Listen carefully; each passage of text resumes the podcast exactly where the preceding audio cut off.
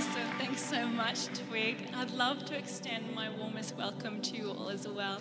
If you're new for the first time, please stick around. We've got the Connections Lounge up the back and dinner afterwards. We would just so love to meet you, get to know you, and get you into our community. We love it. And a special welcome to those online as well. It's so great to have you guys with us. We are jumping back into our series in James after a short break over Easter. And I don't know about you, but this series has hit me right here. Hey, every week there's something new to learn, something that's newly convicted, I guess. I guess the best way that I've heard it described is the book of James is like a root canal. Awfully painful, but so, so necessary for our spiritual health. And there's been so many stories that have come out of it. And I actually recently heard my favourite story from my parents, so I'm a little biased. But if you remember, a number of weeks ago, Pastor Twig preached on faith without works is dead. Show me your faith without works, and I will show you my faith by my works. And so my parents were sitting in the audience, and they heard that, and they felt like God was really laying something on their hearts. At the end of the service, my mum turned to my dad and she said, Look, I feel like God is asking us. There's this lady in our community She's been desperate for someone to just mow her lawn and no one's been able to get around to her. Do you reckon we could help her out this week? And my dad was like, Yeah, on my day off this week, I'll go over and I'll take care of it. So he goes over, armed with his whippersnipper and lawnmower, and he starts on the front lawn. He gets the lines down pat with the lawnmower, then he edges and whippersnips. It's looking immaculate, okay? So an hour of work done. And then he makes his way around to the side of the house, to the side entrance to the backyard. And as he opens the door, no joke, he is met with a wall of grass. Now, I'm short, but my dad is not. This grass was above eye level. And there's meant to be a trampoline and an outdoor setting in there, but you can't see it. All you can see is this forest of grass. And so, like a true champion, takes deep breath and he starts with the whippersnipper. Away he goes. And if you've grown up in Queensland, Australia, there's something your parents always warn you about long grass that my dad had the great pleasure of remembering in this instance. Pretty soon after he starts whippersnipping, the first snake rears up and launches at him. So he starts fending it off with the whippersnipper. And it's not long before the second snake joins it, rears up and launches at him. So at this point, he's half fencing the snakes off and half whippersnipping, trying to get this forest of grass down. Four hours later, he is cooked, sunburnt, exhausted. His eyes are swollen because he had to take his glasses off so he could see the, the snakes better and fend them off. The whippersnipper is dead. There is no revival. The lawnmower is on its last legs, and there's still a corner a corner of this grass forest left where all the snakes have retreated to, might I add. And so, defeated, he goes to his neighbour who owns a lawn mowing business, says, Mate, can I hire you for a job? I'm, I'm out of equipment. And so, a few days later, when he goes to settle the bill with his friend, his friend says, Look, I've seen what you've done. I saw all the work you did. One good turn returns, um, one good turn deserves another. There we go. And so consider it settled. And I love that story because it's the simple things as mowing a, lawn, maybe not in this instance, but it's the simple things that God uses to show his love for his people. He wanted to love on that lady so intentionally. And what a great witness that is for a stranger to have another stranger come and mow their lawn just to say, God loves you and an amazing witness to the neighbour as well who owned the lawn mowing company. And it's a great reminder of how the, what we do in the physical affects the spiritual. Despite all that trouble, I truly believe that action of mowing the lawn was winning spiritual battles. And that's exactly what James is looking at in the passage we are going through today. So, before we get into the passage, I just want to give you a bit of context. Remember that this was the letter written to brand spanking new Christians scattered through Jerusalem. And at that time, James was writing this, there was so much confusion and misunderstanding about what it meant to be a Christ follower. Put it this way the guys in the Corinthian church, they were suing each other. In the Galatian church, it says they were biting and devouring one another. There was problems between the rich and the poor. There was separation there. And there was even issues in the churches of Ephesus and Philippi as well. And James is seeing all this, and he's got to set it straight. He's got to tell the people what it means to be a Christ follower. And the passage we're about to look at can be split into three main sections. In the first verse, James sees the problem, he addresses it. And the second two, he looks at the cause, the causes of this problem. And the final section, James gives us an antidote, a solution to the problem. And the language that James uses in this passage is littered with references to battles and war. In fact, you'll see in just a second that the Greek word for fight that James chooses in these verses 1 and 2 is often translated to warfare. Again, in verse 7, the word for submit that he uses actually better translates to soldiers falling into ranks. And he does this intentionally to set the background of a battlefield a war, a spiritual war that we are all fighting every single day. Which begs the question who's the enemy in this war? Who are we fighting? And Martin Luther puts it best in his triad of enemies of the Christian growth the flesh, the world, and the devil. So let's dive in. James chapter 4, verses 1 to 12. If you've got your Bibles with, them, with you, grab them out now. He says, What causes fights and quarrels among you? Don't they come from your desires that battle within you? You desire, but you do not have, so you kill. You covet, but you cannot get what you want, so you quarrel and fight. You do not have because you do not ask God. And when you do ask, you do not receive because you ask with the wrong motives, that you may spend what you get on your pleasures. You adulterous people. Don't you know that friendship with the world means enmity against God? Therefore, anyone who chooses to be a friend of the world becomes an enemy of God. Or do you think that Scripture says without reason that He jealously longs for the Spirit He has caused to dwell in us, but He gives us more grace. That is why Scripture says God opposes the proud but shows favor to the humble. Submit yourselves then to God.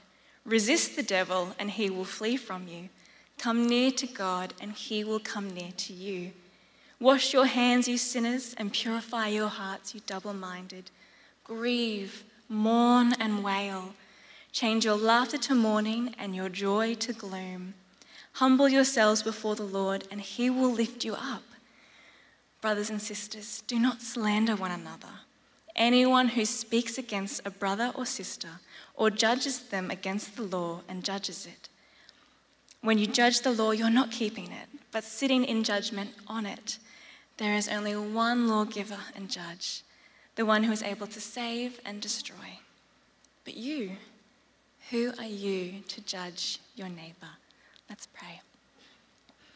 Lord, as we come to your word now, we just want to invite your spirit into this place and ask that you would translate this passage for us. Would you give us open minds and open hearts to receive humbly the word you've given us, Lord? And I just pray as we go through this passage that you would use it to reveal areas in our lives that are not in line with your will. Father, help us to be humble and open minded in love for you as we approach this passage. Amen. What a passage, hey? James is certainly not pulling any punches. He sees how we're fighting and we're quarreling against one another, either literally or figuratively, verbally and emotionally. And he tells us that there are two causes of this. Firstly, the desires that battle within us, and secondly, our misplaced friendship with the world. In verse 1, James asks, What causes fights and quarrels among you? Don't they come from your desires that battle within you? And the Greek word for desires that James uses here is hedonon, which is the root word of our English word hedonism.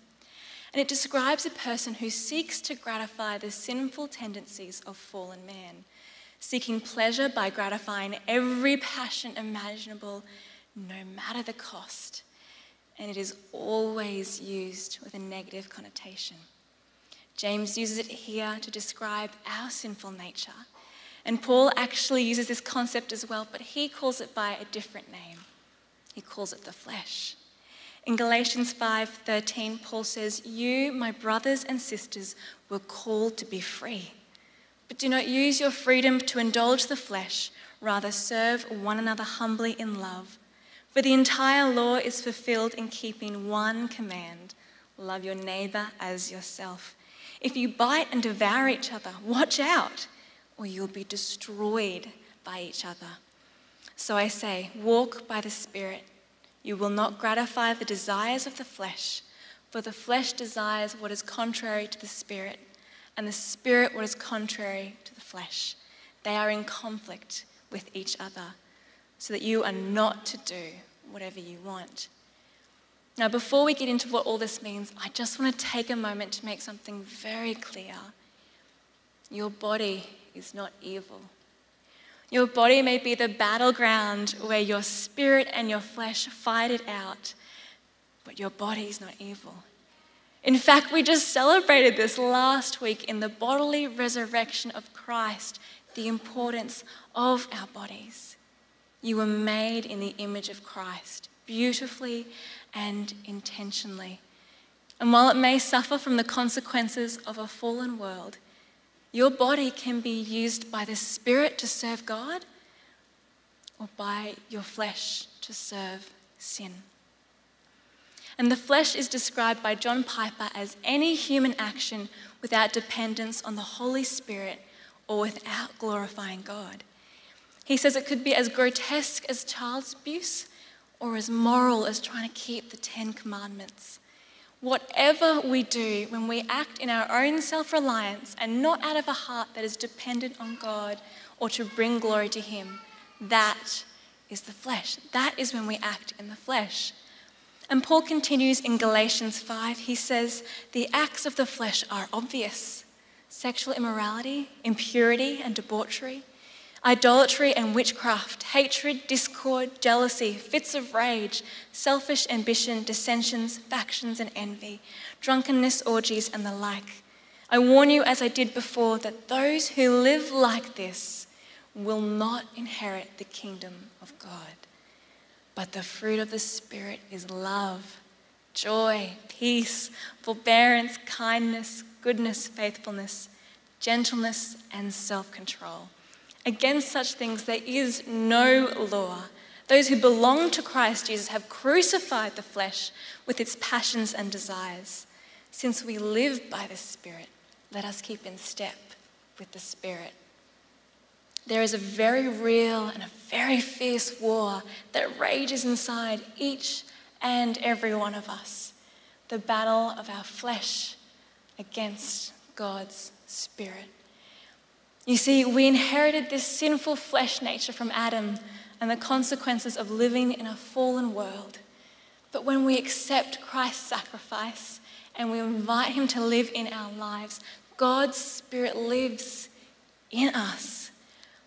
A theologian by the name of R.C. Sproul describes it like this he says there is a fierce struggle between the power of sin in our natural fallen humanity against the influence of God, the Holy Spirit in our lives. So the whole struggle and process of sanctification invokes what Paul calls warfare. There's a war going on, and it's a war between the flesh of man and the Spirit of God. He continues When I came to Christ, I found new conscience. And so now the things that didn't worry me about before became matters of ethical concern. And life was complicated. And wouldn't it have been nice if when I was converted, I'd said, Well, what I did was I traded in the flesh and bought the spirit and lived happily ever after? That's the struggle of sanctification. Though the power of the flesh is broken and the power of the flesh is now subordinate to the spirit, to a very real regeneration. the flesh is not totally annihilated at conversion. The war goes on. And what James and Sproul is describing is a war between the flesh and the Spirit of God that we receive when we become Christians. While the power of the flesh is broken, our sinful nature is not removed. It still lives within us, at war with our new spirit that we've received with Christ. And these desires, these hedonon, they are not of God. In verse 2, James says, These desires, our sinful flesh, causes us to kill, quarrel, covet, envy, and fight. And this selfish nature is reflected in our prayer life. James goes on to say in verses 2 and 3 You do not have because you do not ask God. When you ask, you do not receive because you ask with wrong motives, so that you may spend what you get on your pleasures. Did you know there was a wrong way to pray?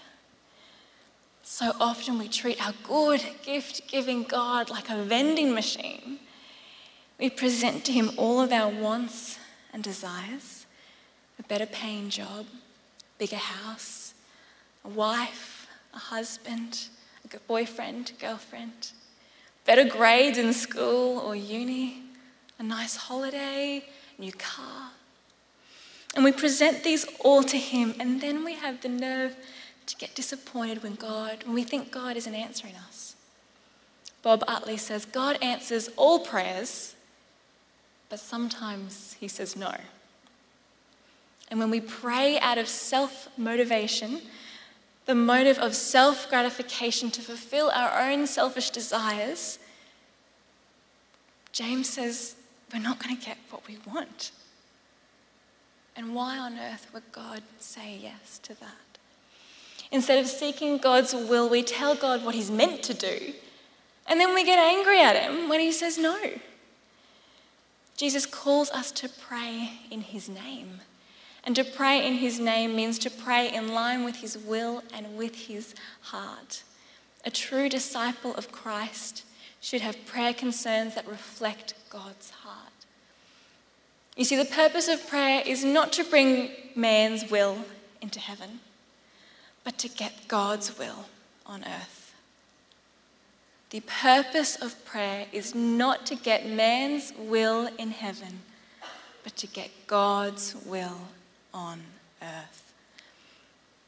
But we keep pursuing our selfish desires. We lie to ourselves by saying that God isn't enough, and we replace Him with the things of this world that we've fallen in love with. We reject God and we spiritually cheat on him. That is why James says in verse 4 You adulterous people, don't you know that friendship with the world means enmity against God?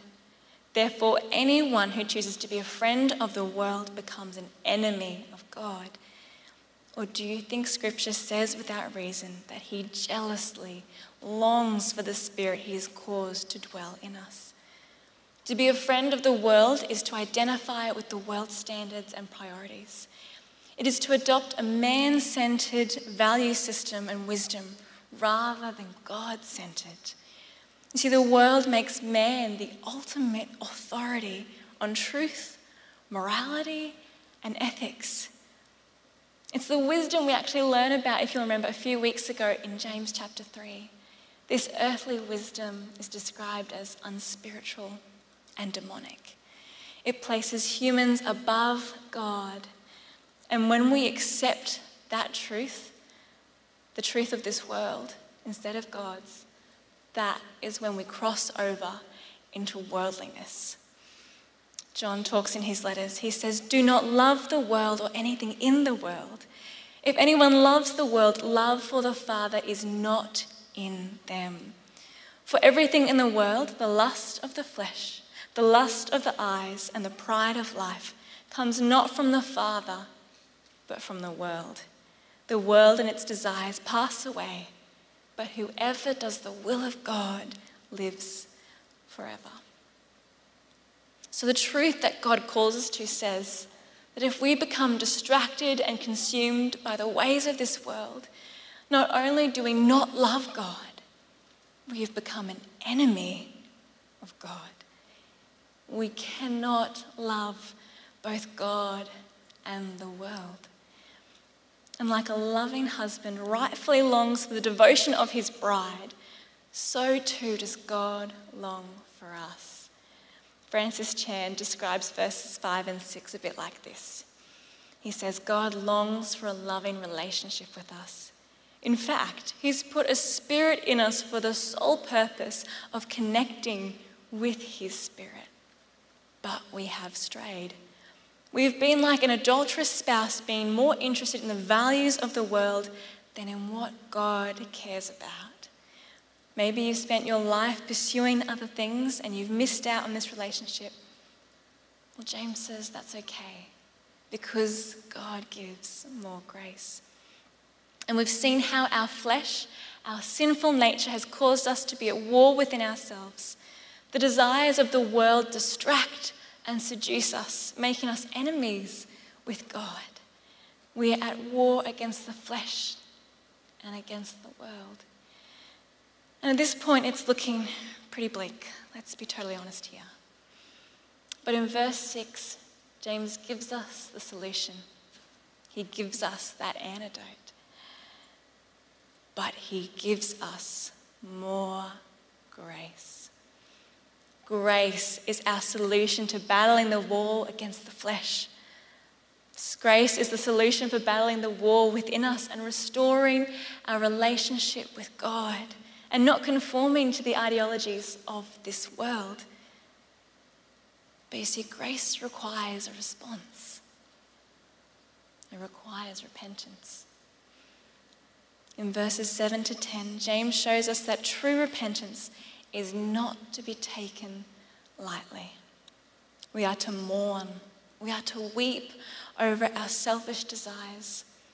When we hurt others, when we're in conflict with others, and when we are away from God, we're meant to get upset about it.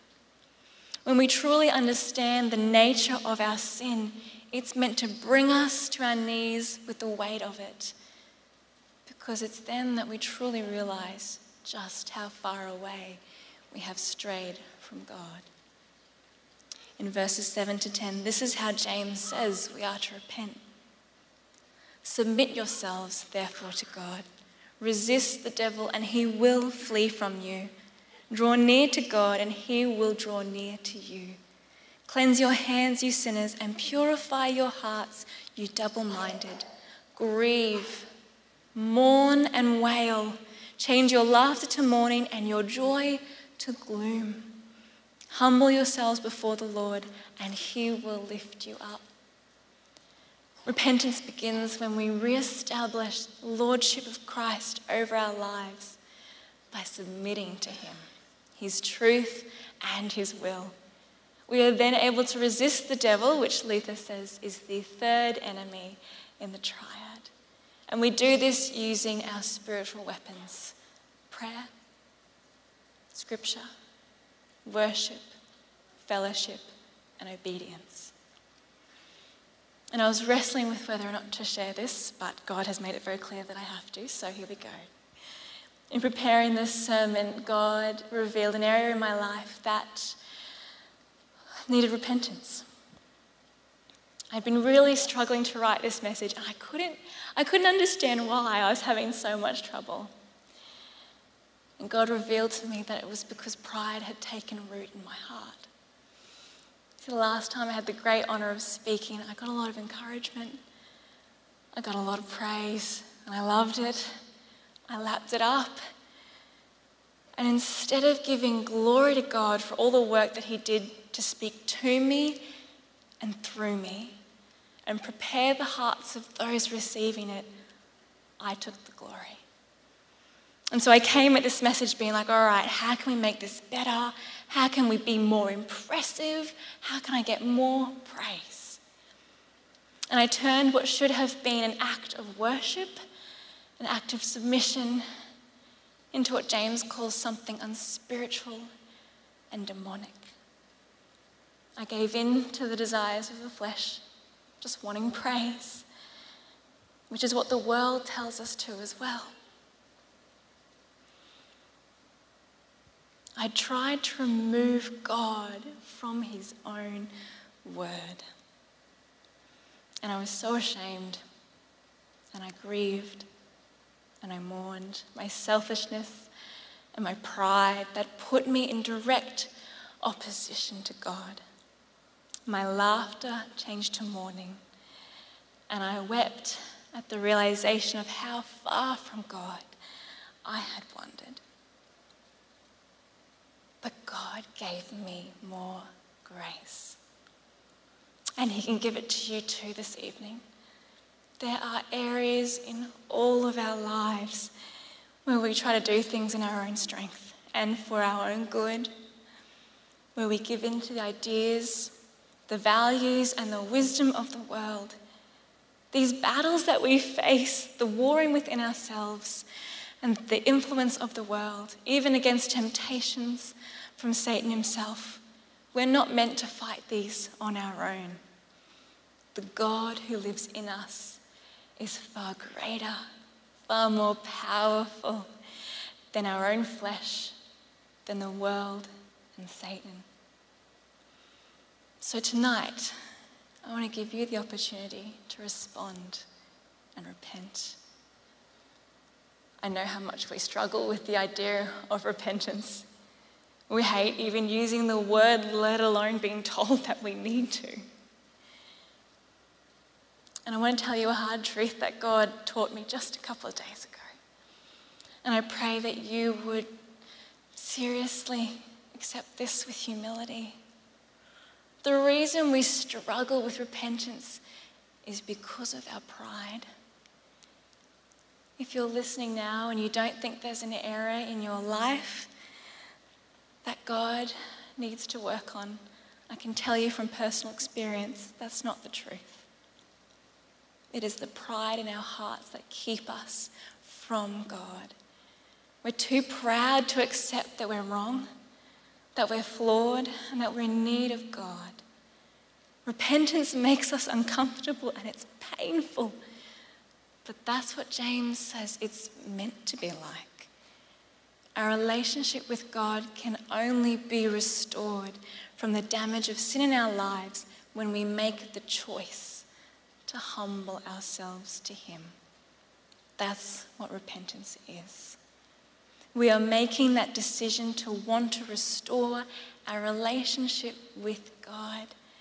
When we repent, when we humble ourselves, we choose to deny our worldly desires, our fleshly desires, and instead accept God's will for our lives.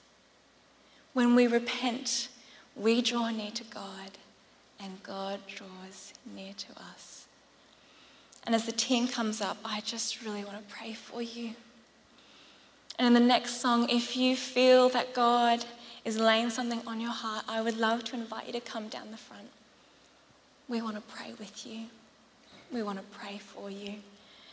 Just as in the end of the passage says, Who are we to judge? There is no judgment. We're all broken. We are all flawed. Why don't we give a moment and pray to God now?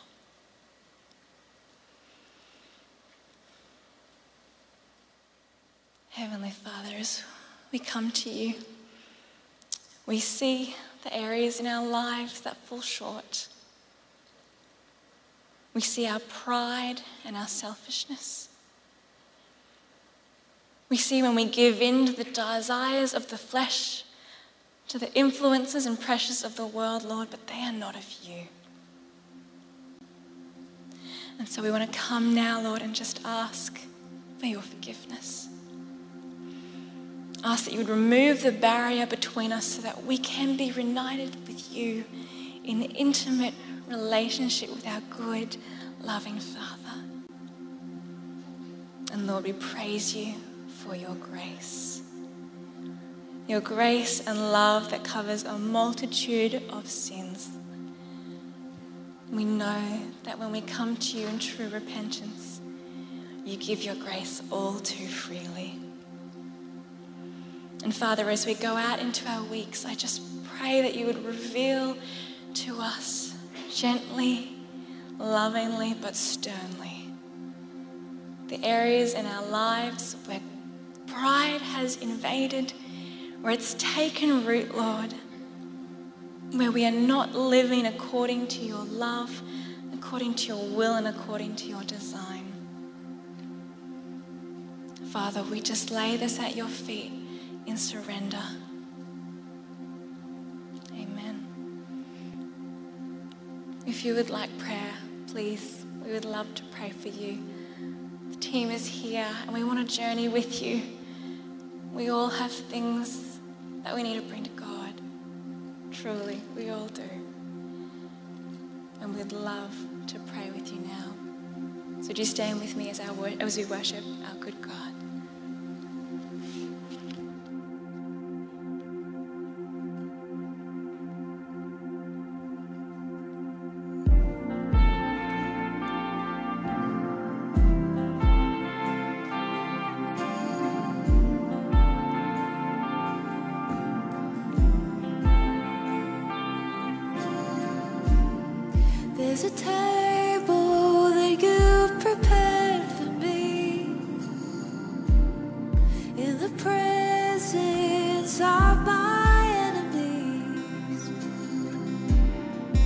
Your body and your blood you shed for me. This is how I fight my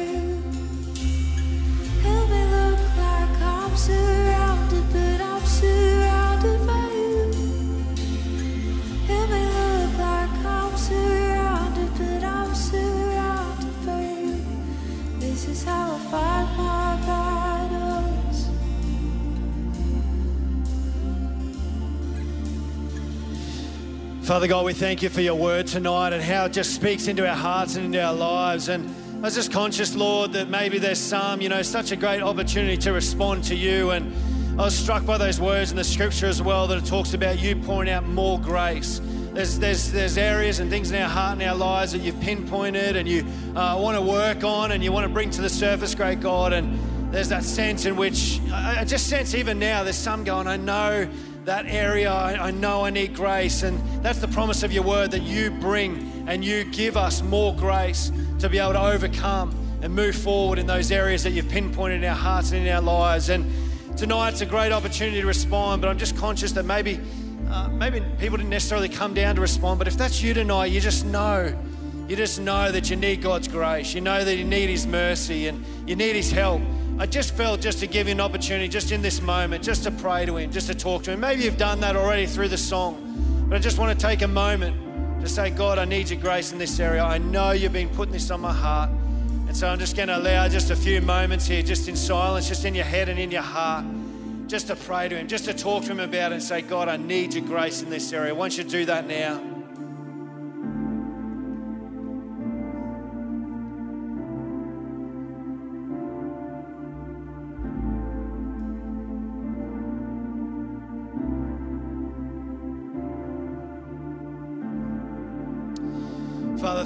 That you've heard every single prayer here tonight, and I agree with what Tamara mentioned in her sermon that you, I, I believe you're faithful and you, you answer prayer every single time in one way or the other.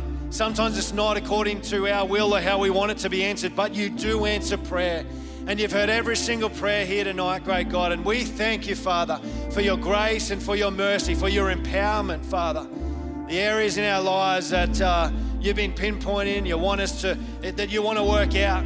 And uh, we just thank you for your mercy and your grace. Um, Lord, we praise you here tonight. Father, thank you that we can come to you at any time. Your word says, and we heard tonight, draw near to me. You say, draw near to me, and I will draw near to you. It's an extraordinary promise.